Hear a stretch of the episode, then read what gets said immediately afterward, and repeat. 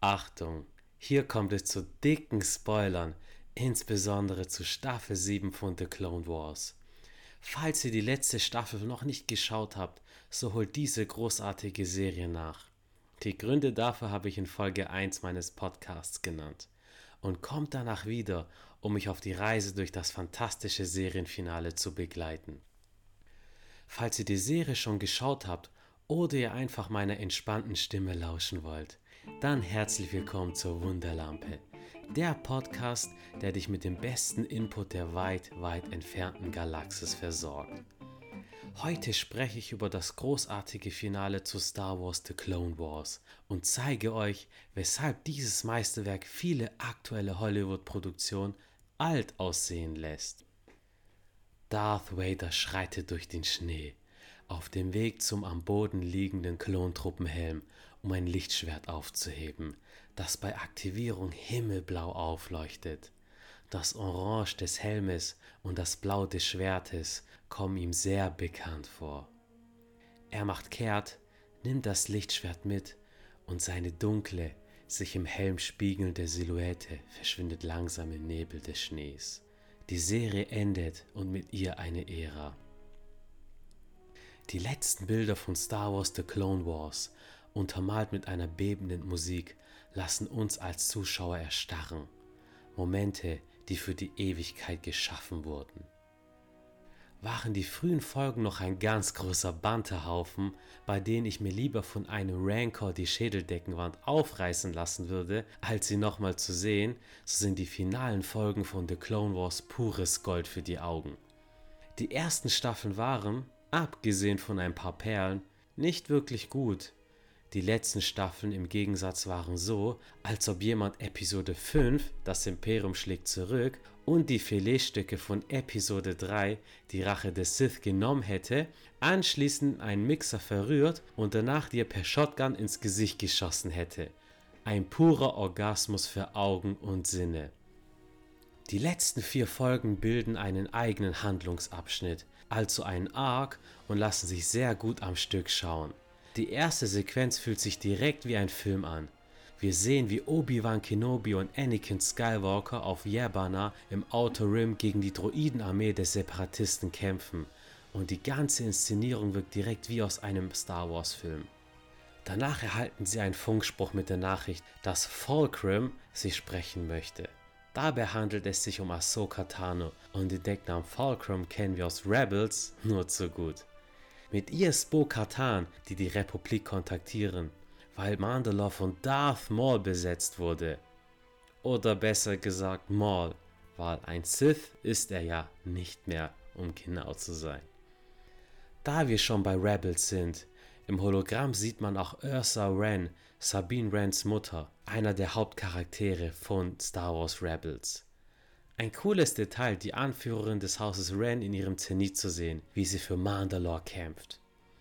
Mit diesen wenigen Sätzen wurden die Karten auf den Tisch gelegt und wir Zuschauer wissen, was uns zu erwarten hat. So eine Vorfreude habe ich selten beim Schauen von etwas gespürt. Der komplette Arc fühlt sich wie ein eigener Star Wars Film an und sieht aus, als sei er für die Kinoleinwand produziert worden. Wir sehen, wie Anakin seiner alten Schülerin neue Lichtschwerter gibt, diesmal in leuchtendem Blau, in der gleichen Farbe wie sein Lichtschwert. Das symbolisiert die Verbindung, die beide zueinander haben. Anschließend sehen wir Anakins Spezialeinheit, die 501. um den grandiosen Captain Rex und diese Szene hat mein Herz berührt. Obwohl Ahsoka kein Mitglied des Jedi-Ordens mehr ist, keine Stellung als Commander hat, salutieren die Klone vor ihr mit orangefarbenem Helmen in der Musterung Ahsokas. Die vielen Kämpfe und der lange Krieg hat ihre Loyalität zu Ahsoka gestärkt. Deshalb haben sie ihre Helme in ihren Farben gefärbt. Dieser Moment ist unglaublich wichtig für die weitere Handlung und zeigt, wie viel Kriegerehre die Klone besitzen und lässt uns Zuschauer gleichzeitig einen Schauer über den Rücken laufen, weil wir wissen, was passieren wird. Doch dazu später mehr. Ein Notruf aus Coruscant erreicht unsere Helden. General Grievous greift mit seiner Druidenarmee Coruscant an, das Herz der Republik. Ab hier wissen wir, dass die folgenden Momente parallel zu Episode 3 spielen, was unsere Spannung in die Höhe treibt. Wir Zuschauer bekommen die gleichen Geschehene aus einer anderen Perspektive zu sehen.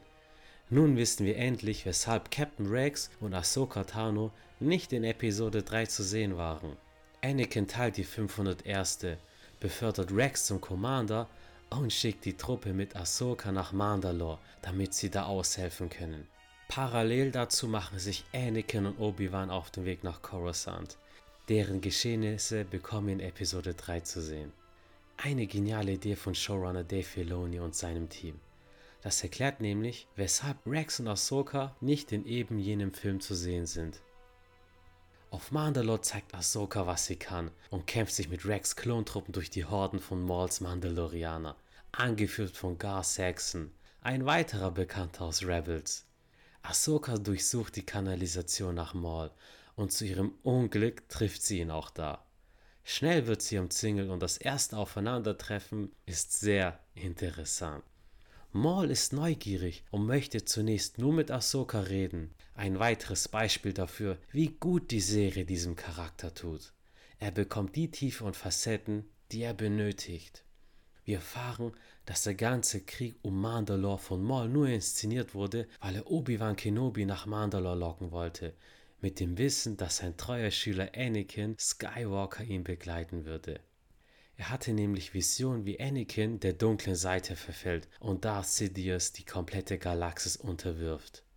Dass stattdessen Ahsoka Tano auftaucht, ist eine Variable, die er nicht berechnete.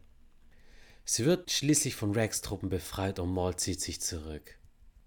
Beide berichten Obi-Wan von diesen Vorkommnissen, der uns wiederum mitteilt, dass er auf dem Weg nach Utapau ist, um Grievous aufzuhalten, weil Anakin Count Dooku getötet hat und das vermeintliche Ende des Krieges in greifbarer Nähe ist. Dieser Dialog ist sehr clever gewählt, weil wir als Zuschauer, die wir Episode 3 Die Rache des Sith bereits kennen, dadurch alles zeitlich genau einordnen können. In der Zwischenzeit hat Maul ARC-Trooper Jesse entführt und versucht, ihm wichtige Informationen zu entlocken.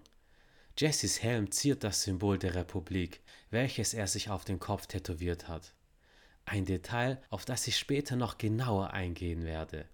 Die letzten Folgen sind gefüllt mit Symbolik und ich liebe es.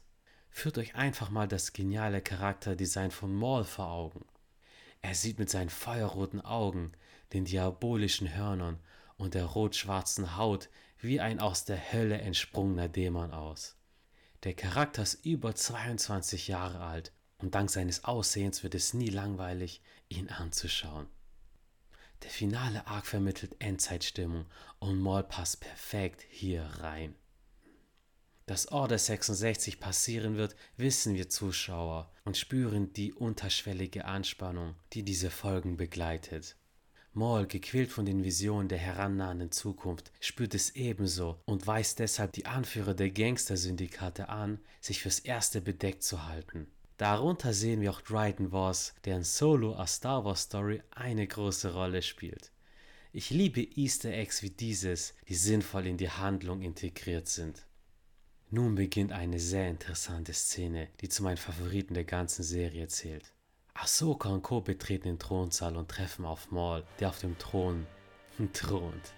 Ein Bild, das uns in Erinnerung ruft, dass er die ganze Zeit der eigentliche Herrscher über Mandalore war. Als Zeichen des guten Willens lässt er Jesse frei und steht nun Ahsoka gegenüber.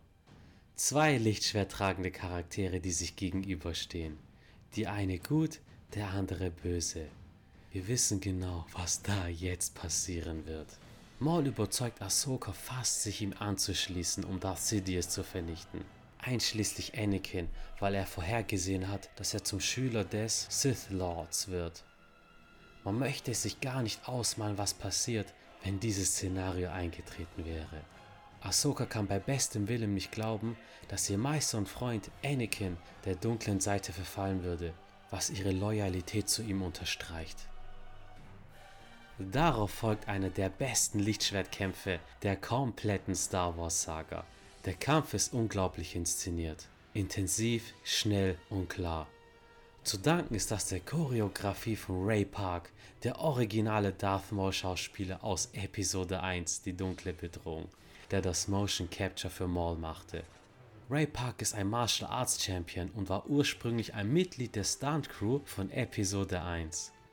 Sein Stunt-Koordinator filmte ihn testweise, um George Lucas zu zeigen, wie die Kämpfe aussehen sollten. Lucas war so begeistert von den Testaufnahmen, dass er Park direkt die Rolle des Darth Maul gab.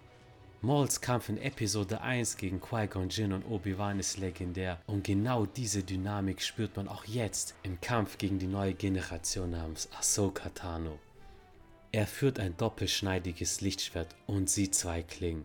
Die Bilder sind atemberaubend und man könnte an einer beliebigen Stelle in dieser Sequenz auf Pause drücken, einen Screenshot davon machen und sich das als Poster an die Wand hängen. Musikalisch wird der Kampf von Duel of the Fates begleitet, das gleiche Musikstück, das bei Darth Mauls erstem Kampf in der dunklen Bedrohung zu hören war.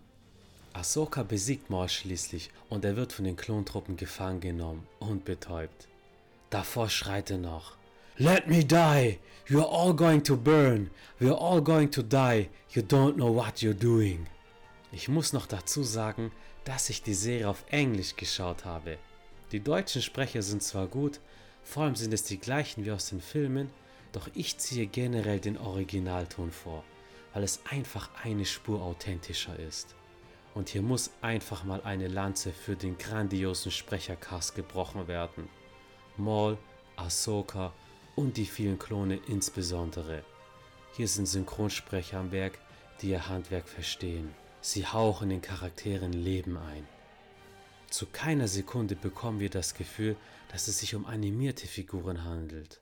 Es fühlt sich alles nahbar an, als ob richtige Personen hier miteinander interagieren würden. Maul ist besiegt und wird in eine antike mandalorianische Vorrichtung gesteckt, welche die Macht unterdrückt ein Relikt aus alten Tagen, als die Jedi und andere Machtnutzer die Erzfeinde der Mandalorianer waren. Ein sehr schöner Callback zur alten Republik, beziehungsweise zum grandiosen Knights of the Old Republic und hat direkt nostalgische Gefühle in mir geweckt. Denkt mal für eine Sekunde an die Momente in Star Wars, die euch am meisten berührt haben.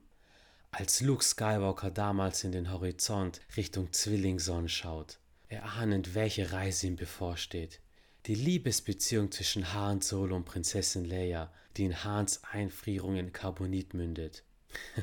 Sein Spruch, den er zu Leia sagt, hat Legendenstatus erreicht.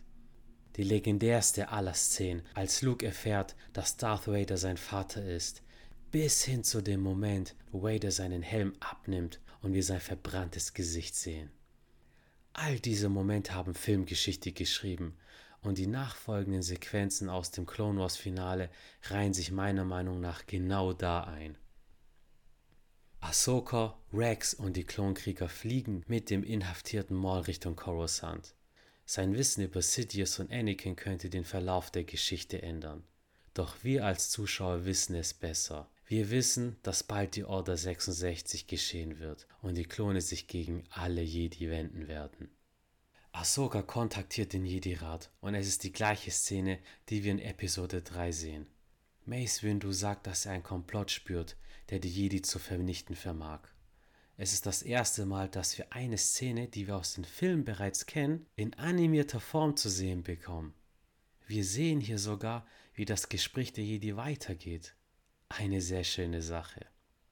Anakin befindet sich bereits auf dem Weg zu einer Mission nach Mustafar und dadurch, dass wir Zuschauer wissen, was passiert, steigt die Spannung ins Unermessliche. Hier erfahren wir Zuschauer auch, dass sich Anakin auf einer Mission auf Mustafa befindet. Und dadurch, dass wir Zuschauer wissen, was passiert, steigt die Spannung ins Unermessliche. Der Shot, in dem Maul gefangen in seiner Zelle auf dem Schiff mit seinen glühenden Augen in die Kamera schaut, kombiniert mit der bebenden, cyberpunkigen Musik, lässt mir noch immer ein Schauer über den Rücken laufen.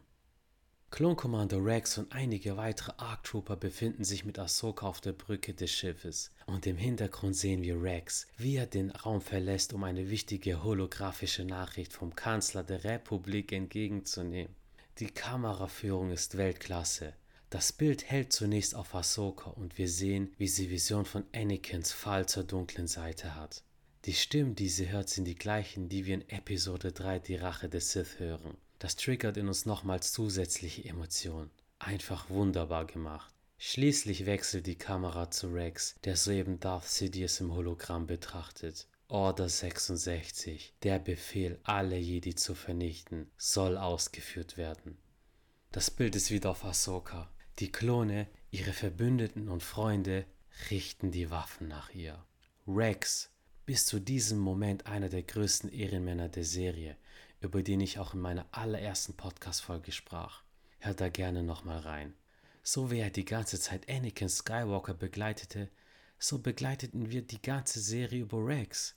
Er vereint alle Werte eines guten Mannes, war seinen Leuten immer loyal, aufrichtig und hat für das Gute gekämpft. Er war Ahsoka nicht nur ein Verbündeter, er war ein Freund. Genau dieser Rex, der symbolisch für die Individualität der Klone steht, richtet seine Waffe gegen unsere Heldin. Er besteht darauf, es selber zu tun. Dabei zittert er und eine Träne fließt seine Wange runter. Genau das gleiche hat sich bei mir beim Zuschauen abgespielt. Der implantierte Biochip in den Gehirn der Klone hat sich aktiviert, mit dem eindeutigen Befehl, alle Feinde der Republik, einschließlich der Jedi, zu vernichten. Selbst der größte Champion der Klone, unser Held Rex, kann sich der Programmierung des Inhibitor-Chips nicht erwehren. Find him! Find him! Fives! Find him! schreit er noch Ahsoka zu, bis er seinem Befehl folgt und auf sie schießt. Die Szene sagt sehr viel über die Klone und die Wirkung des Inhibitor-Chips aus. Wir sehen, dass Rex, nachdem die Order 66 ausgerufen wurde, noch für einen Moment sein Bewusstsein hatte. Er zögert mit dem Schuss, zittert und es wirkt fast, als wolle er dagegen ankämpfen. Er gibt Ahsoka den Hinweis, in den Archiven nach Klonkrieger Fives zu suchen. Fives war der Klon aus Rex Einheit, der dem Komplott um den Inhibitor-Chip auf die Schliche kam, aber getötet wurde, als er seine Informationen kundtun wollte. Rex hat damals eine Aufnahme für das Archiv gemacht, weil Fives sein Freund war und nicht ganz verstand, was damals vor sich ging. Diese Archivaufnahme findet Ahsoka schließlich und langsam versteht sie, was vor sich geht. Sie geht zu Maul, der Hannibal Lecter-artig in seiner Zelle eingesperrt ist und lässt ihn frei, um eine Wildcard zu haben. Sie benutzt Maul als unberechenbares Element des Chaos, um die nun feindlichen Klontruppen störend aufzuhalten. Er bittet sie nach einer Waffe, und ich hätte es überaus interessant gefunden, Maul mit einem blauen Lichtschwert kämpfen zu sehen. So blau wie die Farbe von seinem Erzfeind Obi-Wan. Das wäre ein sehr poetischer Zirkelschluss gewesen. Ahsoka lehnt verständlicherweise ab. Letztlich handelt es sich noch immer um einen der schlimmsten Bösewichte der aktuellen Ära. Sie zieht weiter, um Rex zu finden und lässt Maul mit den heranrückenden Klonkriegern allein. Das Folgende ist spektakulärer, als ich es mir in meinen wildesten Träumen hätte vorstellen können.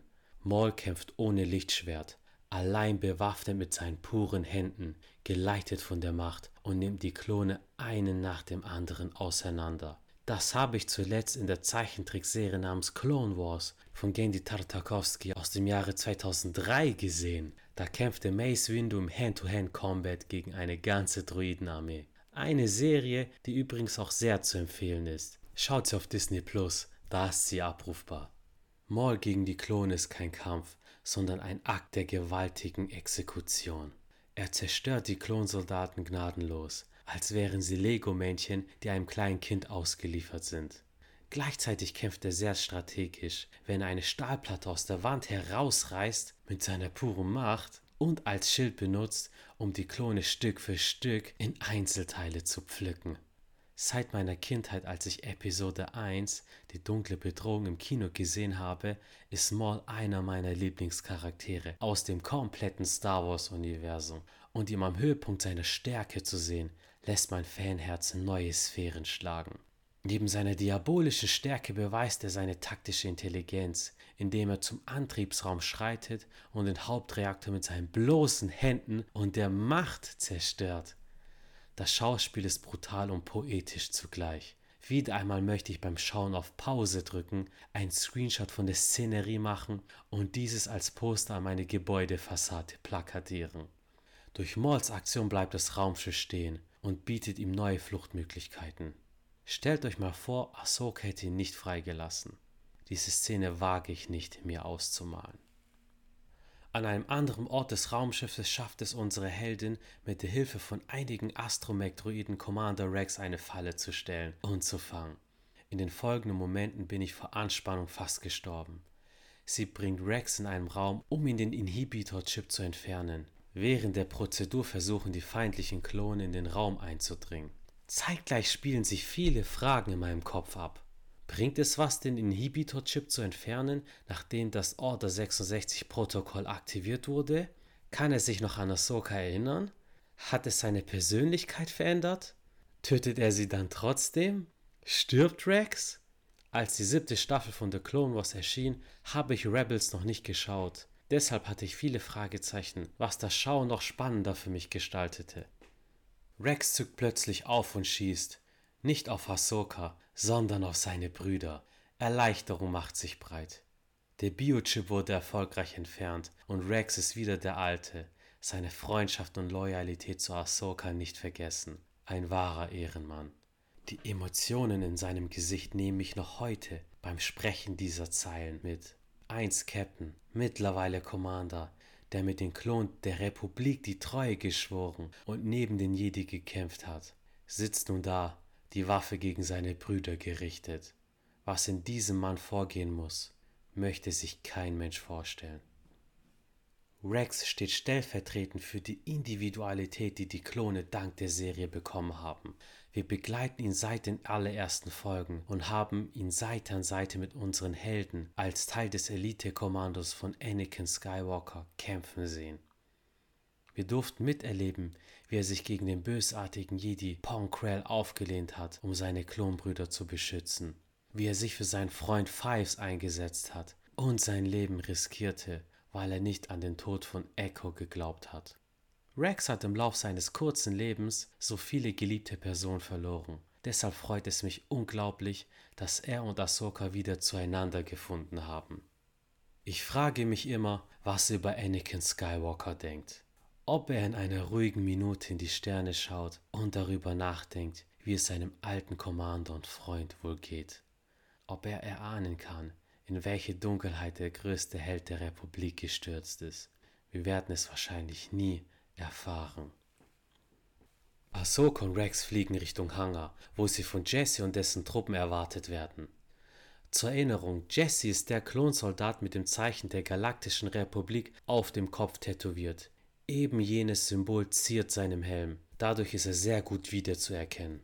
Während unsere Helden debattieren, wie sie weiter vorgehen sollen, wird deutlich, dass Ahsoka ihre Gegner auf keinen Fall umbringen möchte.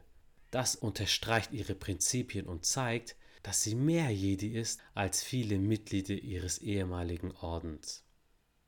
Rex stellt klar, dass die Klone durch ihre Gehirnwäsche um jeden Preis ihre Feinde auslöschen werden und bereit sind, dafür zu sterben.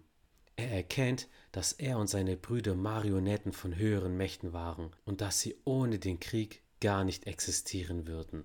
Welchen Zweck würden sie in Friedenszeiten noch erfüllen? Star Wars war kaum philosophischer. Rex versucht mit seinem alten Freund Jesse zu verhandeln und Jesse senkt für einen Augenblick seine Waffe. Order 66 hat sie nicht zu willenlosen Sklaven gemacht. Sie können immer noch rational handeln und reflektieren. Lediglich das Protokoll befiehlt ihn, alle Feinde der Republik ausnahmslos zu töten.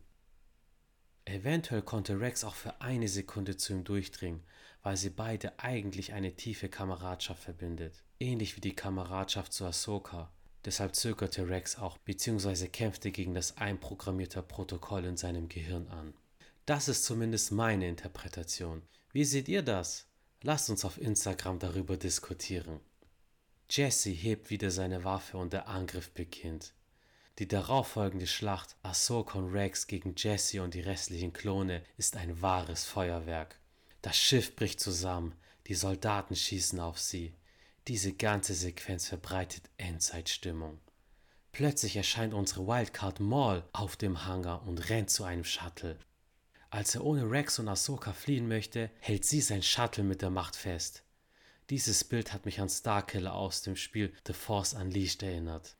Seine Flucht gelingt letztendlich dennoch und es passt zu seinem Charakter, dass er nur an sich denkt. Die Autoren um Dave Filoni haben hier ganz große Arbeit geleistet. Jede einzelne Figur verhält sich charaktertypisch und authentisch. So inszeniert man gute Geschichten. Ahsoka und Rex gelingt die Flucht und sie landen auf dem Planeten unter ihnen. Der republikanische Kreuzer ist mit den dort befindlichen Klonen auf der Oberfläche des Planeten zerschellt. Die folgenden Bilder, untermalt durch die Blade Runner-artige Musik, werden sich auf ewig in die Star Wars-Historie einzementieren. Unsere beiden Helden erweisen ihren ehemaligen Kameraden die letzte Ehre und begraben sie. Die Helme der Klonkrieger haben sie auf Stöcken aufgespießt. Einige von ihnen sind noch in den Farben Ahsoka Thanos eingetüncht. Ein wunderschönes und gleichzeitig zutiefst bitteres Bild, welches ich für lange Zeit als Handy-Hintergrund besaß. Der Kreis hat sich geschlossen. In einer Nahaufnahme ist Jessys Helm mit dem Symbol der Republik zu sehen. Jesse ist für die Republik gestorben und sie mit ihm. Uns begleitet ein Gefühl der Bedrückung und haben die gleichen Empfindungen wie die Charaktere, die wir begleiten. Ahsoka lässt ihr blaues Lichtschwert, das sie von ihrem Meister und Freund Anakin bekam, in den Staub fallen, wie Anakin, der sich in die Dunkelheit fallen ließ. Die Klone wurden begraben und mit ihnen die Klonkriege. Eine Ära endet unwiederbringlich und mit ihr eine wunderbare Serie. Schwarzes Bild, gleicher Planet, nun vom Schnee bedeckt, Suchdruiden und Truppenstreifen umher. Diesmal sind es Imperiale. Es müssen Jahre vergangen sein. Wir hören das charakteristische mechanische Atmen von Darth Vader. Er findet das Lichtschwert, begraben vom Schnee und Dreck. Die Klinge des Schwertes leuchtet blau in seinen Augen. Währenddessen zieht ein mysteriöser Vogel hoch oben in den Lüften seine Kreise. Dieses Tier ist Morai, ein Wesen, welches Ahsoka auch in den Geschehnissen um Rebels und The Mandalorian begleiten wird. Die komplette Sequenz wird von einer treibenden Musik begleitet, die an dunkle Science-Fiction-Geschichten erinnert, passend zur dystopischen Atmosphäre. Die Bilder dazu wirken wie aus einem Gemälde. Vader nimmt das Lichtschwert mit und seine dunkle, sich im Helm spiegelnde Silhouette verschwindet langsam im Nebel des Schnees. Freunde, wir haben unsere kleine Reise beendet. Das war wieder ein super langer Essay und ursprünglich wollte ich diese Folge kurz halten, aber beim Schreiben habe ich gemerkt, dass eine schnell heruntergerotzte Review diesem Serienfinale, diesem Kunstwerk einfach nicht gerecht wird. Was ist eure Meinung zum Abschluss von The Clone Wars? Lasst uns gerne auf Instagram darüber philosophieren. Ihr findet mich unter dem Namen Wunderlampe Podcast. Ansonsten auch über dem Hashtag Frag die Lampe. Hinterlasst mir auch unbedingt ein Abo und eine 5-Sterne-Bewertung auf Apple Podcasts, auch iTunes genannt. Das hilft mir ungemein, dieses Projekt für euch am Leben zu erhalten. Nächste Woche spreche ich über eine ganz andere, aber mindestens genauso bewegende Serie. How I Met Your Mother. Das Finale ist unglaublich umstritten, aber wir sind uns alle einig, dass die Serie auch viele Legen, warte, dere Momente hatte. Ich spreche mit Lydia über die Gründe, weshalb How I Met Your Mother so erfolgreich ist, warum jeder und jede zumindest eine Szene zitieren kann und wieso die Nachfolgeserie How I Met Your Father die Chance hat, ein ganz neues, jüngeres Publikum zu erreichen.